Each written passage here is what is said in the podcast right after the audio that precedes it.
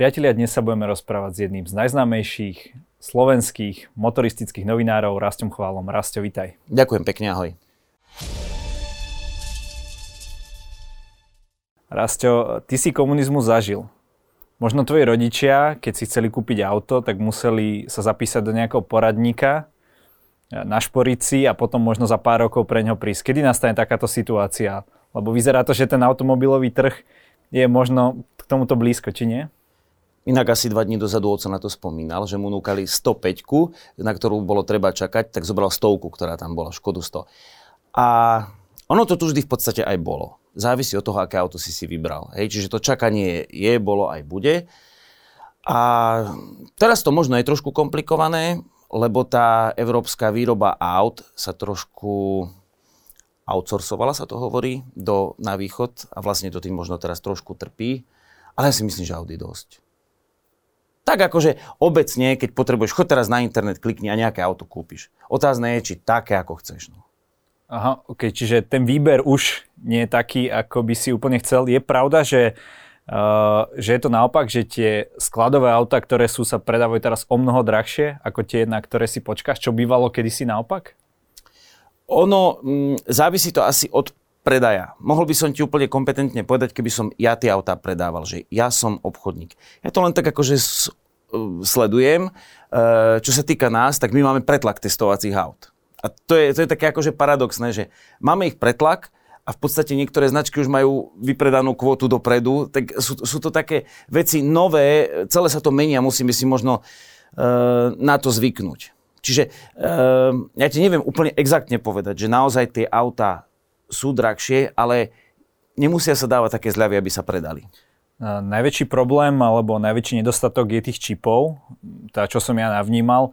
Minimálne tá spoločnosť, ktorá je jedna vlastní 30% svetového trhu s čipmi, uh, dozvedel som sa, že pre nich vlastne nie je príliš výhodné vyrábať čipy pre auta. Že viac zarobia, keď tieto čipy dajú do, možno do telefónov, do počítačov a tak ďalej. Je to tak? Je to možné, keď to tak uh, tvrdia.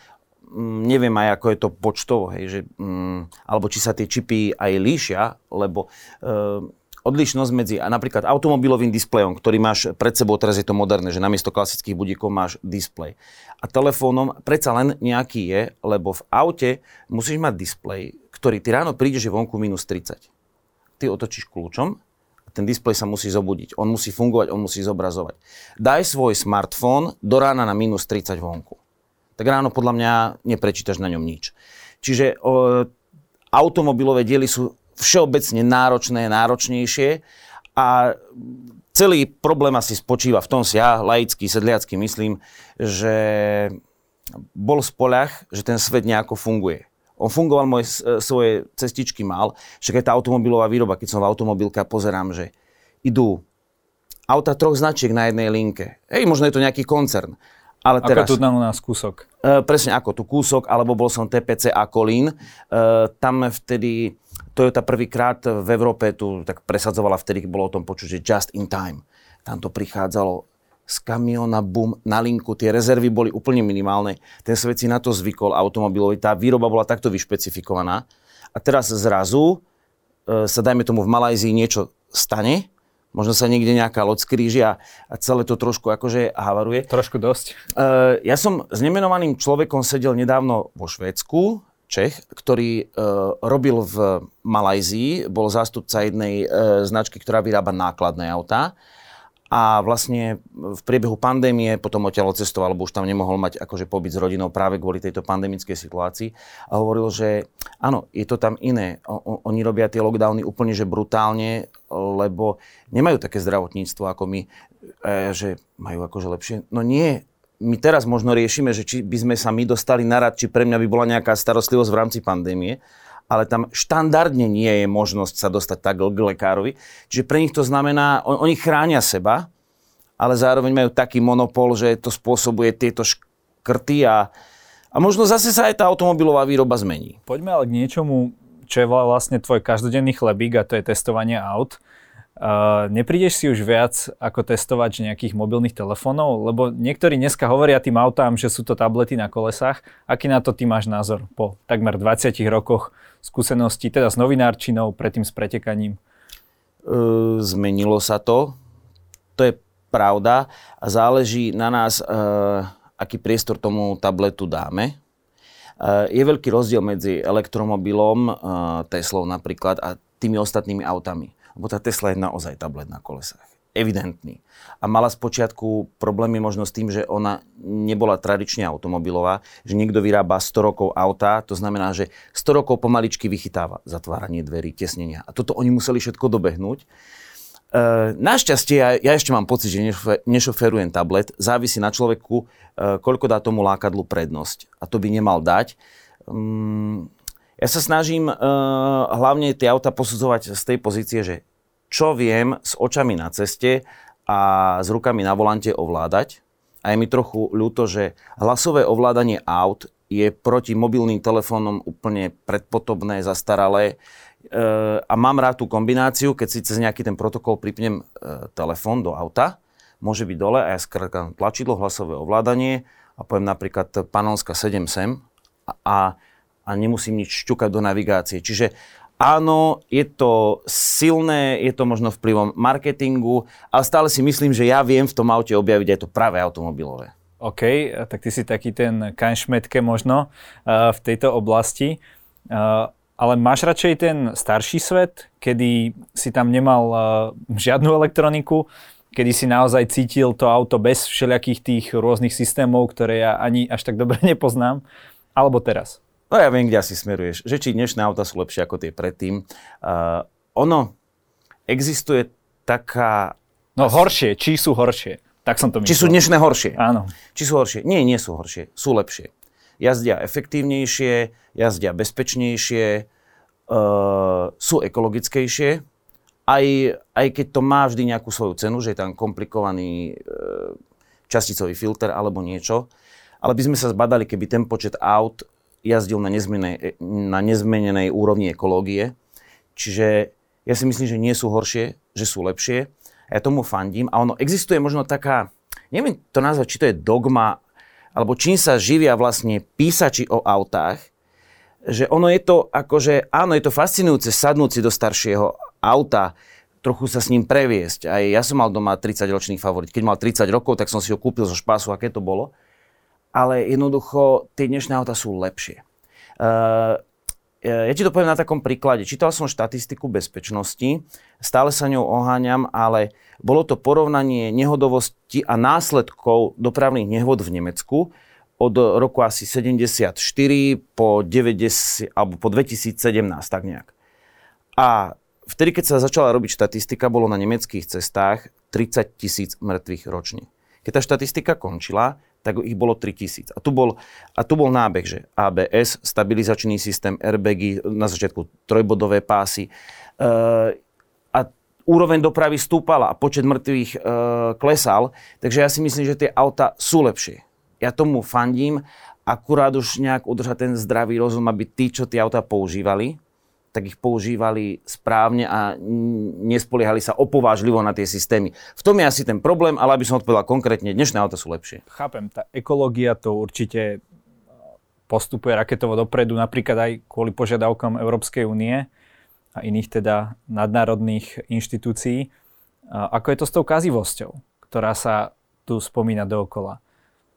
Tak ešte na strojárne, na priemyslovke nás učili, že e, čím je viac súčiastok v stroji, tým mm, je náchylnejší ten koeficient toho, že sa to pokazí, je vyšší.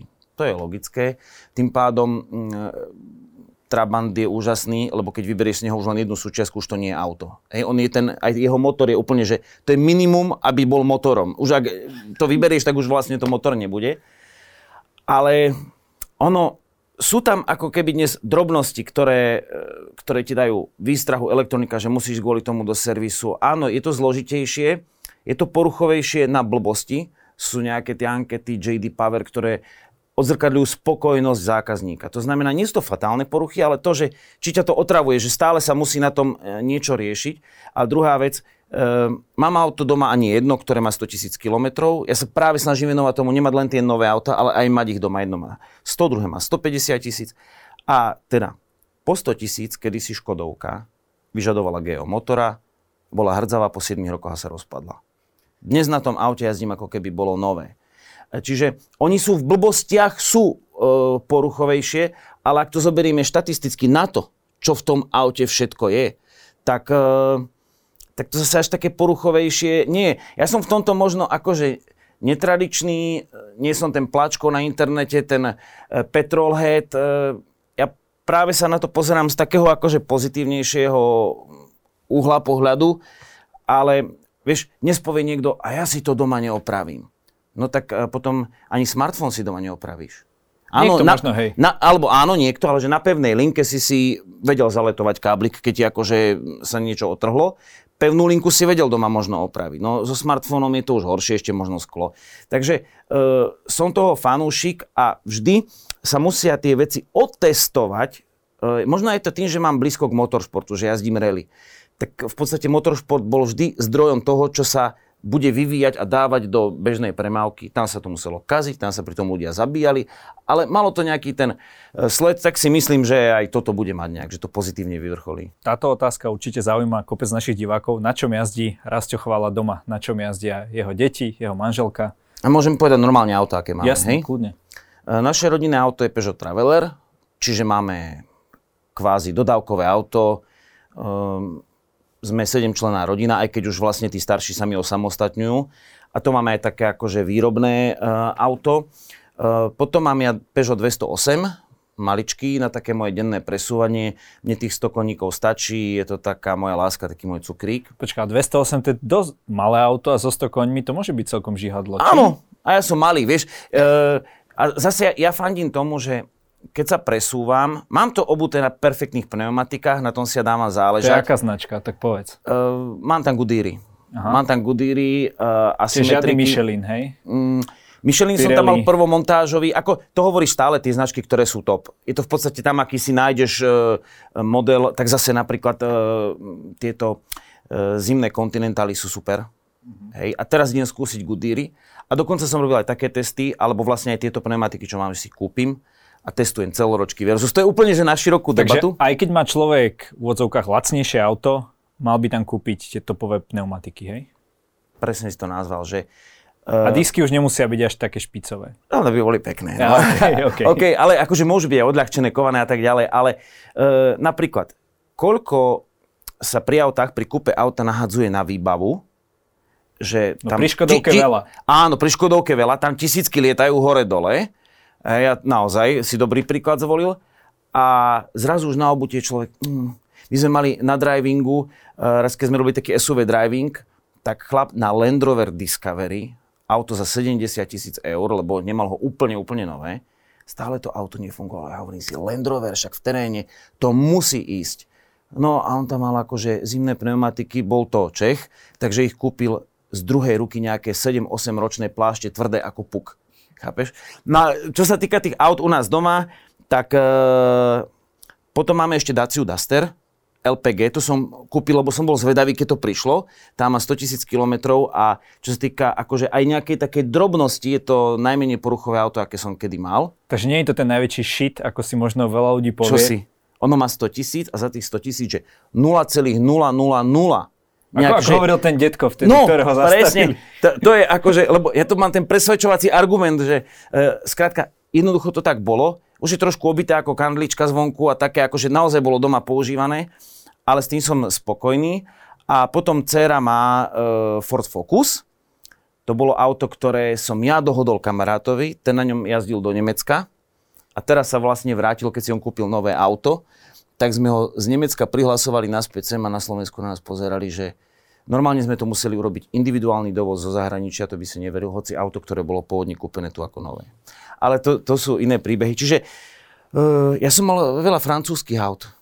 V podstate okrem Forda Fusion. tá rally história, či? Aj to, áno. Je to stelesnenie rally. Ja mám rád aj také to nejaké emotívne jazdenie, ale presne, že tie malé francúzske autá, alebo aj talianské, e, vychádzali možno z rally, a to ja mám rád, keď s tým zatočím. Mne tie e, koncernové, také univerzálne podvozky, mne to nič nehovorí. Ja potrebujem mať v aute nejakú šťavu. Možno ťa aj naštve občas to auto, ale aj to je emócia. Alebo sa častejšie sa pokazí ako tie koncernové? Či? Lebo to, tak, to sa tiež tak hovorí. Uh, vieš čo, tak poviem to, to alibisticky, aký šofer také auto. Ale napríklad teraz sa mi stalo na, dve, na 208 po 30 tisíc kilometroch, čo je vlastne nič, že mi kontakt zo sviečky spadol dole, nejak šťastím akože vyletel cez výfuk von, budem o tom robiť reportáž. Čiže po 30 tisíc som mal poruchu na aute, ale teraz v meste mi bliká kontrolka, že servis. Ja hovorím, Katka, až predtým hovorím, Kati, nejde dobre ten motor, niečo sa deje. Blikala kontrolka, ale mali sme na druhý deň natáčanie, ja som potreboval ísť, však kontrolka. Zhasla, auto akoby ide. Ale bolo tam, že nechajte opraviť vozidlo, ale raz ťo chvála, čo bude nechať opravovať vozidlo, nie. Tak som e, išiel, týždeň na to, idem po diálnici, ponáhľam sa na lietadlo do Bratislavy a za Banskou Bystricou kontrolka veľká, ale už som počul, že z tých troch valcov idú iba dva. To tak sme... počuješ? No to, to cítiš, keď, keď už máš iba dva valce, to cítiš. To by, to by aj hluchý zbadal. Tak a auto neťahalo, tak sme boli v servise a teraz, vieš čo, budem nadávať, že je to blbé auto, lebo už akurát bol ten interval výmeny sviečok. Áno, tá sviečka nevydržala koľko mala, ale to auto ma vystrihalo, že vola čo nie je. Podľa mňa vtedy už bol ten kontakt opálený a nedostávalo zapaľovanie dobrú iskru, ako malo dostať. To spaľovanie nebolo dobré. Ale ja som to ešte potiahol. Však už idem na prehliadku. Presne teraz idem na tú 30 tisícovú prehliadku. Takže takto to dopadlo a tvrdím, aký šofer také auto a to sa aj v mojom prípade potvrdilo. No ale každopádne Petrol Headov asi poteší, že Rastio Chvála nemá doma žiadny elektromobil ani žiaden hybrid. Ešte nemám. Ešte nemám. Uh, elektromobily sa snažím testovať kvôli tomu, aby som mal uh, poznatky. Uh, vieš, dneska žijeme v dobe, kedy um, sa používajú čierno-biele vyjadrenia. To je tak alebo tak. Sa, ty možno sleduješ akože tú politiku, že to sa nedá, že Všetci majú na všetko odpoveď jednoznačnú a on ani v autách to tak nie je. Ono aj ten elektromobil možno má nejaké miesto, možno sa niekde prirodzene dostane a nejakým spôsobom tomu fandím. Elektromobil ako auto na používanie, to je jedna paráda. To je plug and play, ideš, to, to, to je super. Ale keď máš doma nabíjačku, zase sú tam nejaké ak, tak toto a toto platí a podľa mňa násilne vymeniť to, to, to je nemožné, že aby 2035 tu boli iba elektroautá. To sa podľa mňa nedá. No, veľa ľudí práve hovorí úplne o inej veci a to, že tie elektromobily sú slepá vetva automobilizmu. Že v podstate tá baterka nemá takú kapacitu a aj keby mala, uh, tak ako vyriešiš to nabíjanie, hej? Keď si pôjde celá bytovka, proste uh, to ne, môžeš postaviť nukleárny reaktor, kde si v, uh, v pivnici, ale to je asi tak jediné riešenie. Ono je to asi čiastočná cesta alebo mm, prechodná cesta. Ako, ve, veľa nad tým rozmýšľam. Ako niekedy aj večer v posteli, že vieš, aj ak, aké mám ja zaujať stanovisko. Lebo teraz uh, môže ma niečo natchnúť, ale teraz povedia, E, niekto si pozrie video v roku 2035 e, a povie chvála, vidíš, aký debil, čo si akože tvrdil alebo tak. Čiže ja sa skôr snažím nasávať informácie. Teraz som robil jedno video, my už máme v našom testovacom protokole vyše 200 aut. Ja hoci možno niekedy robím šaškárne s tými autami, tak my to relatívne presne meriame. E, robíme si záznamy a sa mi ukazuje, kde je hybrid, kde je ja neviem, elektromobil a tak ďalej a snažím sa získavať teraz informácie. Čiže áno, aj testujem hodne elektromobilov, snažím sa teraz, máme jedno auto na 50 tisíc kilometrov, tak ukáž sa baterka, ako to bude, čo to znamená pre užívateľa. Čiže budem zbierať údaje, ale áno, keď sa pozrieš v Sásovej, v Petržálke na tie činžáky, tak akože tu nedáš z jedného baráku 300 predlžovačiek. To, to sa jednoducho nedá. Čiže mm, neviem, do akej miery je slepá tá cesta. Možno je to medzistupeň. Ono zdala sa slepá cesta. E, aj na prelome storočí, teda eh, keď prichádzal rok 1900, že auta, to je šialené. Ja som bol v múzeu eh, Peugeot, kde to od eh, tých počiatkov až do súčasnosti tie auta Le Mans sú tam všetko, ja som si to mal možnosť osahať. Ale bol tam, bolo tam auto, ktoré pripomínalo kočiar. bratia Peugeotovci nevedeli dobre urobiť motor, tak požiadali Daimlera, aby im dal do toho motor. A auto išlo, ja neviem, asi 52 km rýchlosťou, ten kočiar s motorom, ale o nich obvinili, že ľudské telo vlastne takú rýchlosť nemôže e, vydržať, že to pr- proste jednoducho, ty zomrieš, keď takou rýchlosťou pôjdeš. Čiže aj vtedy to bolo, že sa to zdá, že to je úplná blbosť a nejako to dopadlo o 100 rokov neskôr. Čiže Nemám, vieš, nemám ja jasnú odpoveď na to, ak, a, ako to bude, uh, ale treba skúšať, niekde ten vývoj bude smerovať. A zase robia to aj múdri ľudia niekedy, vieš. Uh, závisí život baterky, aký bude. Zaujímavé štúdie som videl v zahraničí, že tá baterka by bola napríklad uh, v nákladnom aute, jej časť by bola repasovaná a použitá v osobnom aute, potom by si mal doma tretí život tej baterky by bol v nejakej skrinke, kde sa akože nabiješ solárom a tak ďalej. Ale zase, toľko bateriek. Zem uživí, budeme mať na to veci. Ťažko je to povedať. Ja si myslím, že skôr sa musíme zamýšľať nad tým, aby sme v záchode nesplachovali pitnou vodou, naučiť sa udržiavať poriadok. Toto by sme mohli my lokálne riešiť, lebo toto asi ja neviem, kto za nás vyrieši, ale ja by som začal od seba možno. OK. Uh, ešte zostanem pri tej elektromobilite. Ty si nedávno testoval celkom rozsiahle Teslu, trojku. Um, ako ty hodnotíš Tesla versus ostatné elektroauta? Je to úplne iný level? Je. Čo mi vyrazilo dých, a neviem to úplne exaktne zmerať, ale palubný počítač a odobratá energia zo siete o tom hovoria. Zdá sa mi, že... Lebo každý elektromobil Uh, on niečo bere zo siete, keď sa nabíja, ale všetko to, čo ide do ňoho, sa v tej baterke neuloží. Tam je pomerne taká pohyblivá zložka. A to sa mi zdá, ako by u tej Tesly bolo minimálne. Myslím, že sa tomu hovorí straty? Nejaké tie straty. Mm-hmm.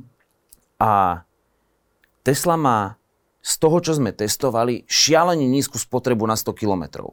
Lebo ľudia sa fokusujú dnes na dojazd, dojazd, dojazd, dojazd. To sa, každý má z toho strach, e, stále sa o tom rozpráva, dojazd. Ale pre mňa, tak ako pri bežnom aute na benzín alebo naftu, je dôležitá spotreba na 100 km. Aké je to auto efektívne a tá Tesla, pri tom, aké kone vie poskytnúť, je v tomto veľmi efektívna. V tom je výborná. Ešte aj dnes má tie automobilové detaily niektoré neúplne dotiahnuté, aj keď sa to zmenilo. Ja som šoferoval Teslu, čo to už je asi zo 6-7 rokov, s prvú, tu som mal takú možnosť sa s tým zoznámiť. A teraz túto trojku, a tu sledujeme vďaka tým kamarátom, ktorým som ja tak trošku, ja som ich ako do toho, že kúpte, lebo som aj ja zvedavý a chceme to v priebehu e, času sledovať. Takže ja som im za to vďačný. Čiže áno, tých nedorobkov takých je tam menej, ale musím povedať, akože úplne úprimne, že má to nejakú filozofiu. Keď som sa na tom vozil, mi to prišlo aj podvozkovo fajn, ale čo mi najviac akože využitie tej energie, to, to ma fascinovalo na Tesle. Je opäť zaužívané to, že americké auta nie sú príliš kvalitné, čiže sú skôr také plastiaky a tak ďalej. Cítiš to aj pri tej Tesle, alebo tam je to už nejaký iný level? Ty, ja som si, takto, e, Tesla je plastiačik, aj keď napríklad e, to vypracovanie už kože a tak ďalej mi prišlo akože celkom fajn. Je to úplne iná filozofia. Tá Tesla je, je síce americké auto, ale možno nie tá klasická Amerika. A ja som mal v sebe úplne taký pocit, kde tu som mal nejaký kontakt s americkým autom, ale moc len toho nechodilo. A samozrejme som, a keď som bol aj v Amerike na teste nejakom, nejakého auta, tak to bolo BMW alebo niečo európske. A samozrejme mal som ja nebotičný taký pohľad na to, že americké auta, to, to je taká, taká šunta plastová toto. A mal som nejaký Dodge, nejaké auta, zrazu mi prišli, že, že majú nejaké kvality tie autá. Napríklad vypracovanie detailov, že e, koža na sedadlách, alebo aj celkovo nejakú tú logiku. Neprišlo mi to, že to je nejaká, akože, nejaká šopa. Mm-hmm. Čiže e, tá, a tá Tesla má napríklad aj oproti tradičným americkým značkám tú nevýhodu, že oni nemali na to roky odladiť to. A na to vidno, že tá kapota, príde nová Tesla, tak no, tá kapota, tu je taká medzera, tu je taká, že keby ti to dalo, keby ti to dalo, ja neviem, Peugeot alebo Dacia, Dacia, berme príklad Dacie, tak by si prišiel do Dacie, aby si ich, vy toto, že prosím vás, toto si berte, takéto auto ja nepreberiem. Tesla, prídeš si nadšený, wow, prišla Tesla. No, tak má aj kapotu šikmo, ale... Čiže e, je to také iné oni nevyrábajú autá ani 100 rokov, ani 50 rokov. Je dnes majiteľ elektromobilu skôr nadšenec, alebo to vie byť aj nejaká racionálna voľba? Skôr nadšenec, si myslím. Aj mňa na tom láka práve to, že je to nové, treba, treba to pozorovať. Ekonomický zmysel ti to nedáva, Áno, boli aj také, ja viem, že aj taxikári a tak ďalej. A teraz na e, ZSEčkových nabíjačkách bolo, ja neviem, že e, AC-čkový konektor zdarma, alebo keď si kúpiš nejaký program e, nabíjací, tak ten ac konektor ti ide zdarma. Oni mali čas, tak stáli na tom. Čiže ono to bolo ad hoc od prípadu, že niekomu to dávalo aj ekonomický zmysel, ale globálne to, lebo to, je to drahé. To máš akože, tiež si môžeš kúpiť telefón, ktorý má nejaké funkcie a potom si kúpiš jablčko, ktoré má rovnaké funkcie, ale to jablčko je to drahé a ty to chceš, lebo, lebo ťa to láka, lebo to máš rád, tak si to kúpiš a stojí to raz toľko ako bežne. Takže, no, niekoľkonásobne toľko. Alebo no, prípade. môj syn, akože, hoci mladí ľudia sú za tým, že za Apple a tak, tak on povie, že oci, ale on si kúpi Xiaomi. Ne, Xiaomi, alebo ja neviem, aké sú to značky. Poviem, mám tie isté funkcie, akože... A to, to sa mi akože páči, ale tak je to asi aj s elektromobilmi. A možno pri tej mobilite, ja by som, vždy si treba zvážiť, ono, nám netreba, do 25 tisíc eur si ty môžeš kúpiť auto od vymyslu sveta, aj aké ti netreba. To všetko ostatné je vášeň, že to chcem. To, celé je to o tom. Máme na do... 25 tisíc už je to iba... Je rozmar, či, čistý rozmar. Nehovorím, že by som ho nechcel, ale ak sa pozerám racionálne na svet, tak uh, zober si, aké mám auta ja. Hej? Ale chcel by som Porsche. Ako, to je u mňa ako topka, ale... To by si musel mať o dve deti menej. Mm, to by som musel niečo iné robiť. OK. Uh, je to teda tak, že najviac tým ľuďom chýba pri elektromobilite ten dojazd? Že keď bude dojazd uh, tisíc kilometrov, poviem príklad, tak si to kúpi každý? Nemyslím si. Áno, dojazd je niečo, o čom sa hovorí. Ale e, ďalšia vec, že do mnohých tých aut si dáva monitorovacie zariadenie. Hej, a ja mám to, mám to aj v Peugeote, tak, to, takéto gps ale nie fabrické ich, ale externé. Ta, takú komandérku si tam dám a sledujem, kde sa to auto pohybuje a tak. A keď sme to mali v jednom dlhodobo testovanom aute a ja som si dal, že koľko hodín to auto stojí a aké krátke trasy robí, tak mi vyšlo, že mohla by tam byť nabíjačka.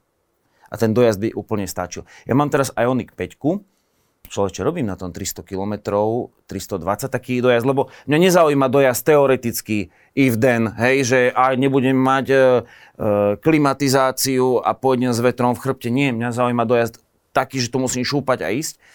A ten, keď je 300 km, ono, blbej to na dovolenkovaní, my sme boli s Eniakom na Tour de France a teda sme sa unabíjali, ale mohli sme driemať, že vlastne 2,5 hodiny v Taliansku šoferuješ, potom spíš.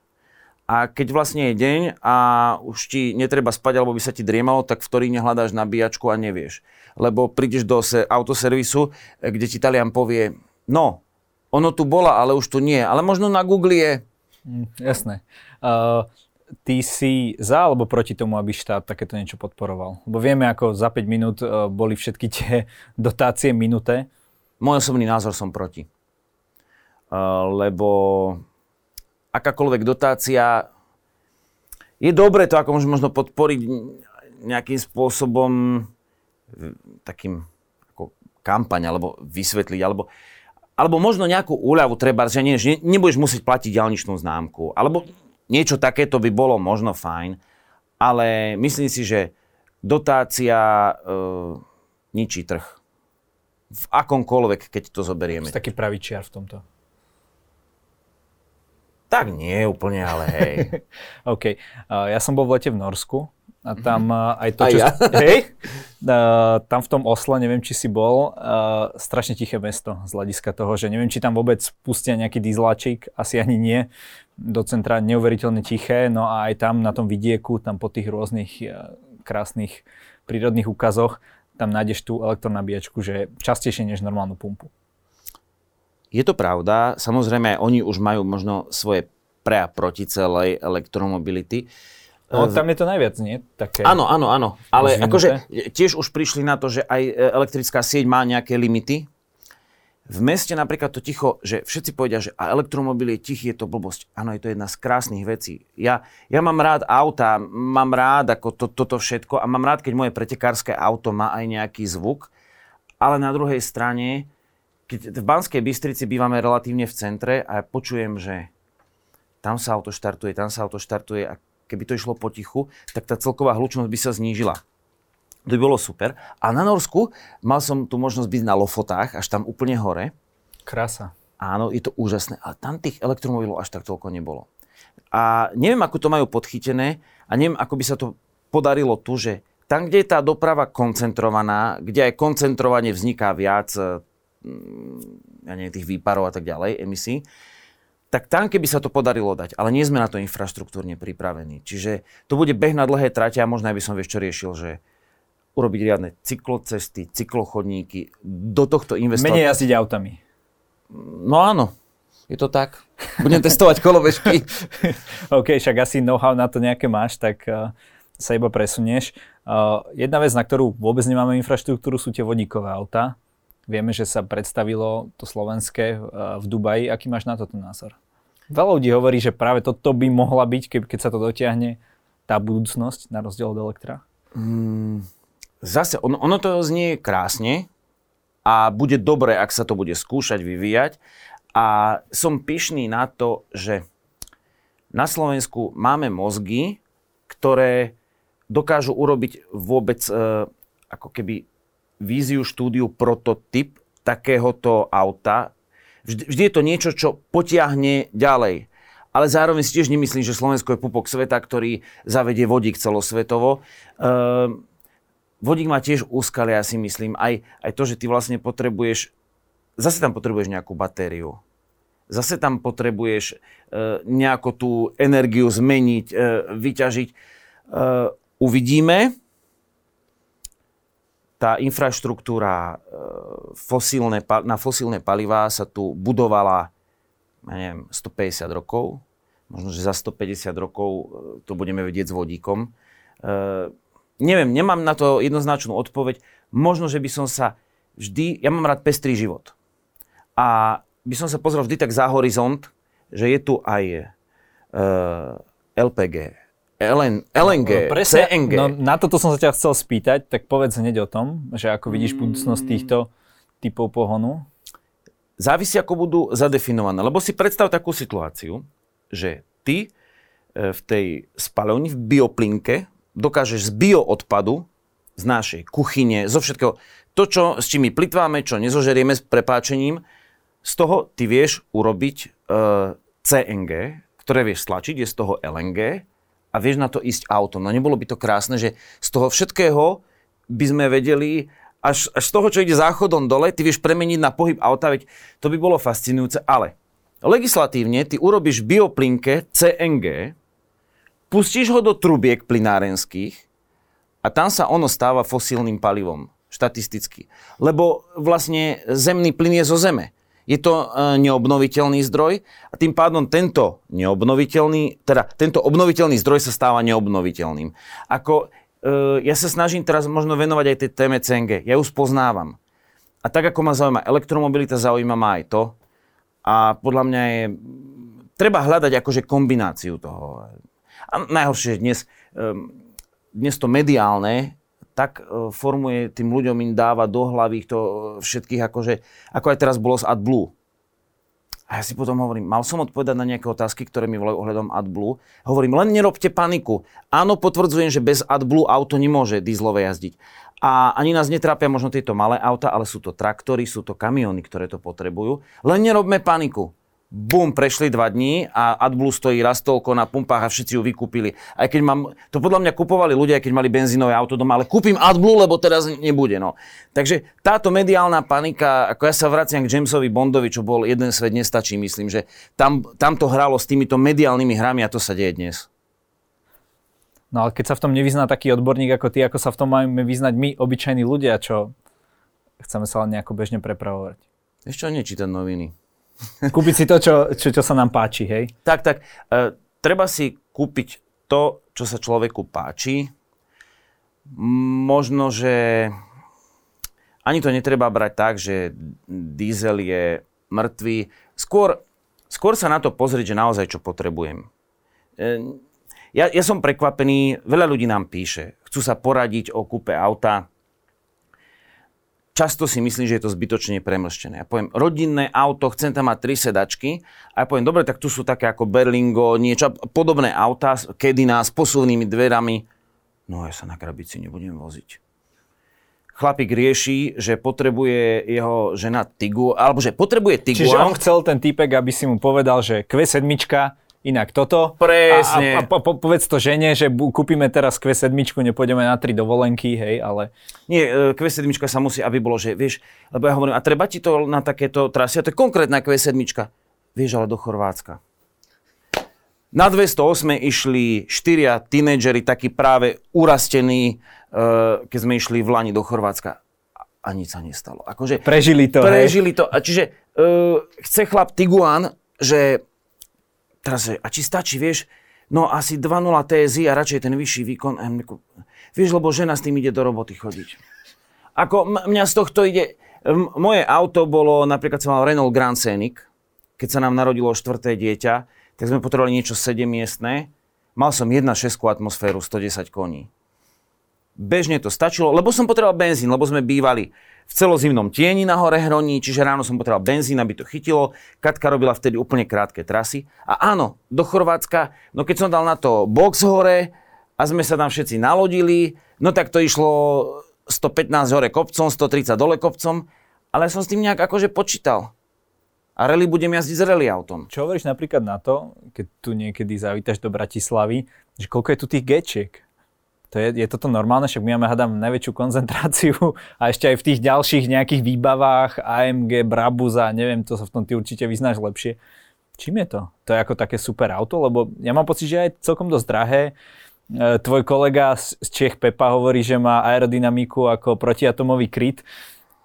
Mm, no možno práve tie, ktoré vidíš, tie Gčka, tak vlastne sú to tí ľudia, ktorí len tu náhodou sú v meste, ale potom ich čaká 1800 km cesta naprieč Ukrajinou, ale nejdu po hlavnom ťahu, ale musia prekonávať e, obrovské prekážky, alebo bývajú e, v Škandinávii, kde máš, ja neviem, bývaj 120 km medzi dedinami, takže áno, on musí sa spoľahnúť na to Gčko poznám takých, čo, čo, čo raz ideálne. niekde áno zapadli a s nejakým malým autíčkom zapadli na východe a zrazu si takto kúpili G, lebo ako toto, toto viac nechcú zažiť. E, jasné, e, je, to, je to, myslím si, že na 99%, nechcem súdiť, je to čistá móda, nepotreba a viem, a to bol aj prípad slovenský, jednoducho už G pracovné sa nevyrába. G pracovné už ani nemá zmysel, lebo ho nikto nechce. A na Slovensku to muselo byť minimálne G500 alebo AMG. Presne toto bol štandard, ktorý je... Ne, nevie, neviem to skomentovať. Akože ono, ono, ono je to také, že na tom koni sa ti páči jazdiť. A je pravda, že v tom svete, ten svet žije tak, že aj tie ženy, ktoré sú na zastávke MHD, ktoré, ktoré tam čakajú, ja to mám akože otestované. Vidno, že oni vidia princ na akom koni ide a to AMG hrá na tých upúta. A to myslím v dobrom. Jednoducho je to tak, že uh, sme taký svet a je to, je to aj póza. A ja som, ale ja, ja mám to šťastie, mám obrovské šťastie v živote, že a uvedomil som si to raz, keď som vracal Audi A8, že takto som išiel na A8, hej, na Vajnorskej som to vrátil. A ešte som tak pozeral, ako išli tá električka, išlo oproti. A, ale 15 minút na to som takto ja stal v tej električke a viezol som sa. Vrátil som testovačku a viezol som sa v električke a bol som pokojný. Čiže zažil som akože oba svety, preto mám e, to šťastie. Ale aj poznám ten pocit, akože keď máš tú ruku na okne, ale e, čím ďalej, tým som viac toho vyliečený. A je to dobré auto? Keď to tak povieš, odhľadníme od toho statusu, testuješ jedno auto, ktoré ti teraz Marťania doniesli, v živote si ho nevidel, čo o ňom povieš nám pozemšťanom? Mm, tak je, je to, je to demonstrácia akože e, techniky. A čo je napríklad, keď zoberieš, že Audi A8, BMW 7 a S-klase Mercedes a možno ešte LS-kový Lexus, to je šlachta, ktorá túto kategóriu aut vyrába. Skúšal to aj Volkswagen s Phaetonom. Boli v koncerne, ale jednoducho do tej dimenzie kvality jazdy už tam asi nikto nezavíta. Druhá vec je, že dnes kopec tých vecí ja mám v malom aute. Vďaka týmto vlajkovým lodiam, áno, oni majú, je to, je to high level. Keď to vyskúšaš, je to high level, ale neviem, či ti ho treba. Uh, komu treba vlastne dneska SUVčko? Je to tiež úplne mimozná vec. Ja viem, že bezpečnosť asi je vyššia, potom tá väčšia bezpečnosť pre šoféra, menšia možno pre tých chodcov, ako sa ukazuje. Komu sa to vlastne ako oplatí v úvodzovkách, komu by ste to odporúčil? By som to tomu, kto by SUVčkom nahradil dve auta. Ono SUV, SUV vzniklo presne keď prišli tie prvé SUVčka, eh, je obrovská diskusia o tom, že kto bolo prvé SUV, či tá vajce, sliepka, hej, že kto bol skôr, ale SUV eh, vzniklo ako um, technická dokonalosť takej starej vojny, alebo takto, najskôr boli, že osobné autá, ktoré dokázali ísť po diálnici, sa to dvíhalo 150 až 200 km za hodinu. A tieto osobné autá, kde tu nejaké Audi prišlo Quattro, že majú štvorkolku, ale absolútne nedokázali niekde prejsť teréne. A potom boli offroady ako G, Patroly a všetko toto Land Cruisery, ktoré kedysi e, dokázali veľa v teréne, ale jazda s nimi po cestách bola neekonomická, nestabilná. Jednoducho ten... A SUVčko nastalo spojenie, že potrebuješ ísť aj niekde trošku do terénu a potrebuješ aj bežne jazdiť. A to bolo na koncepcii SUV krásne, že namiesto dvoch aut môžeš mať jedno. To je úplne, že super. Ale prerastlo to do toho, že ľudia to chcú, ľuďom sa to páči a častokrát si to kupujú zbytočne. Majú vyšší odpor vzduchu. Horšie jazdné vlastnosti? Možno, aj keď, aj keď tá technika strašne napreduje. Akože, uh, už tie jazdné vlastnosti by som povedal, že akože fajn. Bezpečnosť možno tým, že máš výhľad, ale keďže majú všetci SUV, tak máš zase rovnaký výhľad. A ešte tá bezpečnosť ťažko povedať, skôr to ide na strechu. Keď to na niečo, že skôr sa to akože prekoprcne, ale tú pasívnu, ak bereme klasický typ nárazu, tak e, áno, si možno vyššie, možno tá energia pôjde pod teba. Čiže SUV prísne tým, ktorí vedia využiť celého spektrum. A potom ekológia, všetko je super, nie? Namiesto dvoch aut jedno. Jasne. Napríklad my sme mali, máme Duster a s tým otec chodil e, do lesa robiť odborného lesného hospodára a čiže napríklad mali sme predokolku a nič sa nestalo. Tak povedal, no tak pokiaľ vyniem, potiaľ pôjdem. On reálne pracoval v lese, čiže... Áno, áno, áno. áno. Nejako možno Už niekto, že... na dôchodku robil odborného lesného hospodára. Z Práve preto do chceli mesta. Áno, a teraz som si kúpil, e, teda nikto ešte o tom nevie, ale kúpil som si Daciu Sandero. Um, je objednaná a už som nepotreboval Duster. Tak na, na čo budem mať Duster, keď ho vlastne nepotrebujem? Ako je to vlastne s kvalitou tých aut? Hovorilo sa, že najkvalitnejšia je Toyota, to stále platí? Lexus? Aké auto taký šofér, opäť opakujem, že, že ako to sa ako to stará. Ale samozrejme e, sú nejaké také mm, tie smerovadlá, že stretne sa s niekým, kto povie, že Toyota nie, ale obecne si myslím, že Toyota si stále drží e, kvalitu. A najmä tá Corolla nová sa mi páči, súčasná. E, fakt akože vozenie parádne, teraz do Toyoty prišla trošku taká emócia, predtým boli také akože šedé myšky a t- teraz e, tie Toyoty veľmi e, dobre jazdia. Ja tým myslím si, že kvalitovo sú na tom najlepšie autá, ktoré sú ako globálne. Kedy si som na tým, že... Lebo prišli akože také globálne modely, globálne, že nie pre Európu iba, ale celosvetové. A teraz zrazu to auto, i niekedy možno jednoduchšie, možno aj menej výstrelkové, ale ono už vo svojom základe, aj keď špecificky sa líši, že tam ide bez katalizátora, tam ide s tým, pre Arabov to ide tak, tak mm, to globálne auto musí splňať množstvo kritérií a kvalitatívne si myslím je vyladené. To je môj akože laický názor. A dnes možno už, ale dnes už není podľa mňa ten taký, že status Nemec. Neviem, ja si to tak myslím. hovorí sa, že už tie nové Bavoráky, že už to není to, čo to bývalo, že, že je to už možno viac ten plastiak a kto chce si kúpiť Bavoráka, tak si má kúpiť nejakého staršieho? Tak a ono hlavne, e, kedy si platilo, že prejsť zákrutu na BMW a potom na ostatných autách. A to aj platilo, že to BMW... To dokedy platilo tak zhruba? 2000? Mm, no do E46 možno, alebo ešte E90, keď bola trojkový Bavorák. Čiže tak áno, okolo toho 2.14 možno akože roku lebo naozaj si, si to cítil. Ale dnes tie automobilky ostatné, tak sa to nivelizovalo, že aj tie hodheče, alebo aj celkovo aj iné auta tak parádne jazdia, že tie rozdiely už nie sú také citeľné. A Samozrejme aj vývoj sa globalizuje, odovzdávajú sa informácie. Kopírujú a tak ďalej. Kopíruje sa to všetko. Hej. Ja si pamätám e, časy, keď sme boli na autosalóne v Ženeve a boli tam, neviem to rozoznať, tak ale asi Korejci alebo Číňania, hej. A teraz chodili, fotili detaily ešte na kinofilmy. Oni urobili 300-400 fotiek z jedného auta, nešiel si sa tam dostať, mali zápisníky, e, to je možno rok 2002, 3, tie prvé Ženevy, ktoré som zažil, a oni to merali všetko. E, mali nejaké také mierky, ktoré si prirovnali k svetlu. Audi TT vtedy prišlo, tak to akože to boli normálne ako húfne, to nejak akože obzerali. A keď sme boli v Soule, tak sme boli vo vývojovom centre Hyundai Kia. A čo som tam videl, to je takto, že to vývojové centrum Hyundai Kia je na takom cípe, mm, ako polostrov. Je to niečo také veľké ako Brezno, aby akože sme chápali.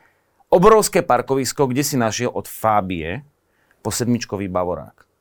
A vtedy tam lietali pomedzi tie budovy na Golfe GTI. A ja hovorím, akože, čo sa deje? A nejaký čas na to vyšlo d- dvojlitrový turbomotor e, v korejských autách. Čiže oni si kúpili auta, testovali ich. Čiže je to normálne, dnes už je to všetko také. Akože- Jasné. Že... Možno po tých 100 tisícoch uh, už vidíš rozdiel nejaký medzi tými autami, že ktoré vydrží viac a ktoré menej. Dobre, takže teda pomer cena výkon je najlepší pri akej značke? Aby sme teda ukončili celú túto pridácii. pridácii, hej? No áno, lebo keď sa pozriem, že 12 100 eur stal Duster, ktorý sme si kupovali, E, Funglovka. Funglovka a teraz po 7 rokoch, ja neviem ale, či je to pravda, ale pozrel som na bazárové stránky a ja by som ho mohol predať za viac ako polovicu, než som ho kúpil. A ukáž mi auto, no šialené, Duster LPG si daj a uvidíš, že také ceny, ja neviem, či by to fakt niekto reálne chcel, možno to skúsim. Uh, čiže pomer cena, výkon, takto, tá Dacia sa tomu vyníma, možno preto ju spomínam, že keď Louis Schweitzer v roku, neviem, kedy to bolo, 2000 koľko, keď predstavoval koncept prvého Loganu a oživenie značky Dacie, tak uh, veľmi pekne to vysvetlil, že vlastne ľudstvo potrebuje mobilitu možno v tretich krajinách alebo mimo tohto európskeho, na čo sme my zameraní a že podľa neho, áno, že môže ísť automobilový vývoj, auta parádne, ale chyba tu automobilka alebo auto, ktoré používa osvedčenú techniku, a ktoré je jednoduché. Ktoré, ktoré, ktoré naozaj bude jednoduché a hoci možno už aj tá Dacia má displej, ale je to generačne, že už sa to tu vyladilo, zaplatilo a teraz to dáme do Dacie. Nie je to modný hit, nebudeš s tým na ulici frajer, ale akože osveč, zistíš, osvedčené Zistíš, či ťa má skutočne rada. Uh-huh. Tak, presne. uh, uh, poďme t- trošku aj na ten motošport. Uh, ty si majster Slovenska v rally, bývalý. Uh, aké auto máš na rally? Mám na rally Peugeot 208. Kedy si som ináč, e, prvé rally auto, s ktorým som išiel vôbec rally, bolo Fiat Seicento. Tak ako keď sa zo Seicenta pozeráš na tie buky v okolí, je to zaujímavý pocit ísť v lese. Uh, ale ako keby najväčšie úspechy sa podarili s Peugeotom.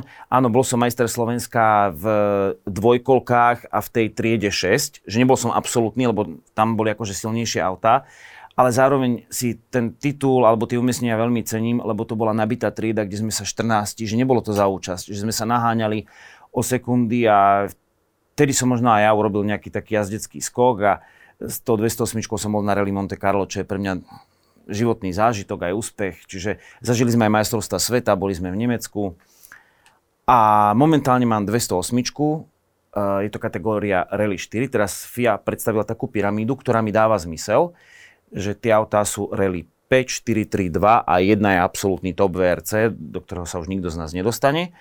A má to nejakú logiku postupnosti pilotov. A to auto, hoci má 200 koní, čo akože vieš, mi povieš 200 koní, raz čo rally auto. Tak ono, ale koľko má? 800 kg? Nie, má 1080 kg homologačnú hmotnosť, ale má úžasné pruženie a v tom rally o tom, že ako dokážeš po tých cestách v lese ísť a, ako rýchlo. A toto nové auto má akože také danosti, tak sa s tým krásne ide, tak to úžasne brzdí, že mám kde ako pilot rásť, je to vysoko nado mnou schopnosti toho No najrychlejšie si po lese išiel koľko? Tak ja to mám jasné. Napríklad minulé v Košiciach sme mali rally Košice, Uh, tak ja mám 172, 174 obmedzovač. A to si dosiahol? No a to je, uh, neviem, či si bol niekedy na Bankove, tam raz do roka, raz do roka pri Rally Košice nás pustia taká lesná cyklocesta. Čiže predstav si asfaltovú cyklocestu, ktorá sa na konci takto akože nejak ľukatí, ale sa to narovnáva a z toho lesa som mal drrr, 172. No to je akože, to je hodne, lebo pri 40 s bežnom aute by si tam mal, že tak už, už asi aj nepoďme rýchlejšie ale je to úžasné, ako to funguje, ako to brzdí.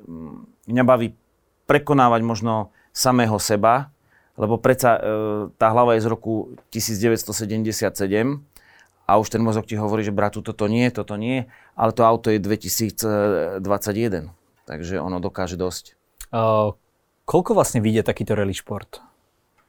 To predpokladám, že vôbec nie je lacná záležitosť. Nie je lacná, pomerovo, ale myslím si, že aj každý, mnohý šport, ktorý sa robí, je drahý. Ale aby som odpovedal konkrétne, auto stojí 66 tisíc eur v tejto kategórii. A to je vlastne posledná rozumná kategória, uh, lebo Rally 3 stojí už 100 e, tisíc a tie Rally 2 bývalé R5, tie také fábie široké a toto, tak uh, tam je to od 200, 230 bez dane, no 300. Hej, za 300 tisíc za Fabiu? Mhm. A šoferoval som takú chvíľku. A? Tak je to úžasné. To je, to je už vesmír automobilový. Ale Fabia teda, je automobilový vesmír? Ale Rally 5, alebo teda Rally 2, ako podľa tej novej kategórie. Tak akože e, v podstate bola v Rally, v danej kategórii topka. Teraz je tak akože e, Polo konkuruje, dobrá je i 20 Hyundai, ale Fabia je top of the top v kategórii Rally uh, 2 No a v tejto kategórii vlastne ten Peugeot, tá 208 je absolútna topka. To je momentálne najrychlejšie, najlepšie. Auto stojí 66 tisíc eur. Uh, obutie sada na to stojí... No minimálne, aby som mohol ísť na nejaké preteky, tak 2000 eur musím dať na gumy. A tie za jedný preteky zošľaháš? Mhm. Ale to je tak, že, e, alebo teraz sme dávali na Košice 1600, že sme niečo z minula odložili a tak ďalej. No my sme úplne, že v plienkach ten motoršport, e, alebo teda to, čo robím ja, zháňame akože po kúskoch, e, v podstate ani to auto nie je moje. Takže... Že, že ho splácaš, alebo ho máš prenajaté nejako? Mám ho prenajaté od Peugeotu, takže e, vlastne si to tiež odrobím e, tými videami a máme sponzora e, na to, aby sme to mohli nejak akože fakt sa snažíme šetriť, kde sa dá. No. Čiže nešetríš na deťoch, ale šetríš skôr na tom motošporte. Áno, áno, áno, áno. Jasné, pre pani manželku toto treba zopakovať. A ja teda akože môž, môžem také nejaké ďakujem oficiálne. Uh, Katka, ďakujem za to, že vlastne mi umožníš toto rally robiť, lebo vždy musíš vysvetliť, že uh, vieš, Kati, to, to teraz vlastne treba, to rally. To, to je... Um, a, a, a poviem to asi tak, že nie úplne všetko sa pokrýva zo sponzorského. Čiže idú tam aj vlastné peniaze.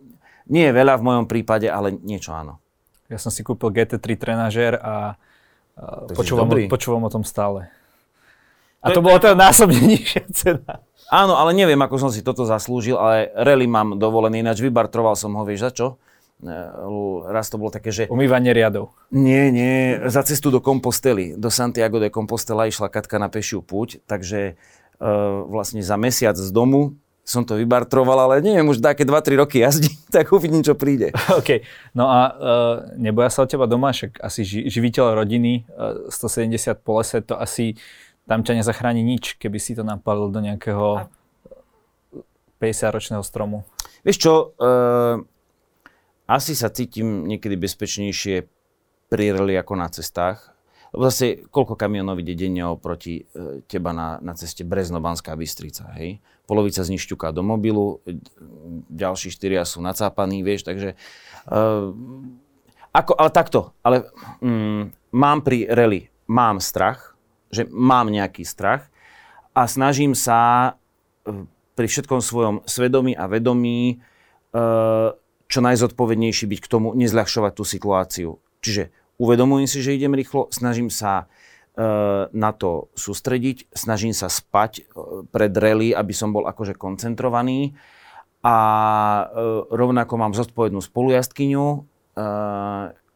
čiže áno, uvedomujeme si... Spolujazdkyňu, hej? Mm-hmm, ono, ženy sú výborné spolujazdkyne, lebo neriešia to, ako šoferuješ, to niekedy chlapi sú ješitní. Vieš, akože aj spolujazdec, jazdec, to býva niekedy v tých duách. A oni sú veľmi zodpovedné na papiere, ženy, a oni vedia robiť taký multitasking, že uh, aj sleduje čas, aj si sleduje nejaké, nejak toto. A, a čoraz viac žien pôsobí v rally ako spolujazdkyne. A je, je to také, že napríklad uh, žena možno vie vycítiť, ona, ona hovorí, že ja počujem v príube, ako, dajme tomu, ako ja dýcham, ako to, lebo aj teraz mi niečo na Košiciach a ona je východňarka, vieš, tak to je také ako, že ja idem a medzi tým, ako diktovala, kúsok sa uvoľnila, že rovinka, tá neskús doháňať stratené, lebo sme niečo, akože mi to niekde trošku ušlo, čiže ona presne už vie, ono je to tak, že je to krásne, že vy odlietate niekde a to je stav mysle to rally. A to je na tom krásne.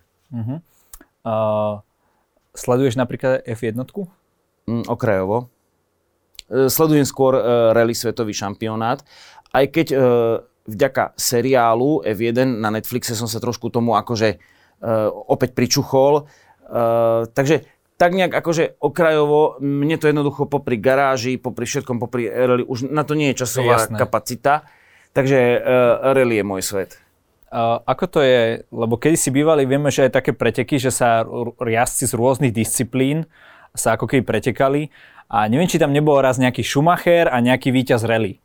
Že, že ako keby rally jazdec, že vraj je ten najlepší šofér a možno ten z, z Formuly 1 je ten druhý najlepší, alebo je to naopak, alebo jak to je? Bývali tie uh, Race of Champions, no, no, no, to bývalo to akože na, na, na konci sezóny a tam vedeli jasne, ja som si bol zastanca Sebastiana Leba, tak e, áno, relisti vedeli vyhrať. E, možno je to taký univerzálny jazdec. Ono dnes je to vyšpecifiko... E, relista je univerzálny jazdec a Leb dokázal v rôznych disciplínach, že áno, že je dobrý, že to... Takto, skôr asi Uh, relista by možno viac zajazdil vo formuli ako formulový v rally, si myslím ale tá F1 je dnes tak vyšpičkovaná, aj tí chlapci tam hore, zase je to t- tak, tak špecifické už tá F1, že asi um, by aj ťažko ten relista tie posledné desatiny akože doháňal. Ono, aj v technike v rally je to tak, e, Juha Kankunen, uh, ktorý je v podstate ako už z tej generácie uh, rally, ja neviem, 92 tisíc tých uh, rokov, tak si vyskúšal super moderné VRC a povedal, že v našich časoch bolo ako keby ťažšie zajazdiť na 90% využitia toho auta. Dnes tá technika je taká, že hoci kto ide 90, ako hoci kto, hej, z tých chlapcov, ale už urobiť na 92% je to tak strašne ťažké, hej, že mení sa to a rovnako je to asi v F1, tam sa zle nadýchneš a už si faj. Ja si tak hovorím, že, e, že prečo napríklad sú nejaké automobilové série, hej, tie GT a tak ďalej, Porsche, Porsche Super Cup, že prečo sa títo ľudia ako keby nemenia viac s tými formulovými, že mám pocit, že čo sú tí formuloví, tak idú tou cestou tých motokár a potom tie nižšie, ako keby to bol úplne iný typ uh, z tých kvázi týchto motokárovo nižšie formulových ako tie autá, že je to niečo iné? Na to by si sa musel možno asi Ríša Gondu opýtať, alebo týchto chalanov, čo prešli uh, okruhami, alebo Štofiho Rosinu, ten bol zase v Poršákoch. Uh, asi tá motokára viac pripomína formulu a už, a už sa to musí špecifikovať ten rast od, od decka. Ono je to asi ako v každom športe náročné. A čo sa zmenilo napríklad v rally, uh, rally bola takou disciplínou, kedy akože tí mladí, tie decka 18-ročné tam nejak akože neexcelovali, lebo si musel byť na to rally ako keby starý pes už, aby si to ako vedel, hej, že mať tú predvídavosť, tú takú lišiackosť vidieť na tom povrchu. A dnes už Kálero Vampera, ktorý e, je mladý talent v rally, tak e, jazdí s Toyotou už tú najvyššiu ligu a mal teraz 20 rokov. E, Olivier Solberg zase tam prichádza, ale obidve mená sú synovia, jeden je to aj dokonca syn majstra sveta v rally a druhý syn úspešného, ktorý bol v tej top lige, že sú to decka opäť tých pilotov, ktoré mali šancu už, ja neviem, v 11 rokoch tam po Fínsku jazdiť s tými autami. Čiže a, asi to treba špecificky vychovávať od malička, ale asi aj v tom smere, ako hovoríš, že už z tej motokári formuly do F1. No a Ty by si chcela byť tvoje deti čo? Jazdili, jazdili na autách, jazdili verejnou dopravou, robili motošport. Ako ich vychovávaš týmto, týmto štýlom?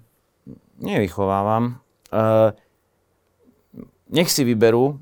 Mm, videl som nejaké prípady. Najhoršie je, že ak by si otec chcel realizovať niečo cez deti, a práve, že keby oni teraz mali záujem o motoršport, tak už mne uberú, vieš, že už by som sa ja musel toho vzdať v prospech detí, takže radšej nech sa o motoršport nezaujímajú.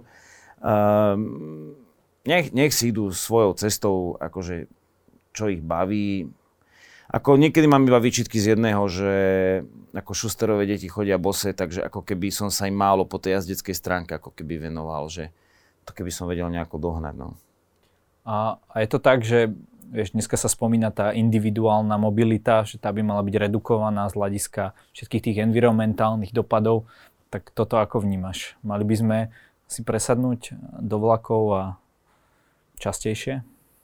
Mm, svedomie mi hovorí, že áno.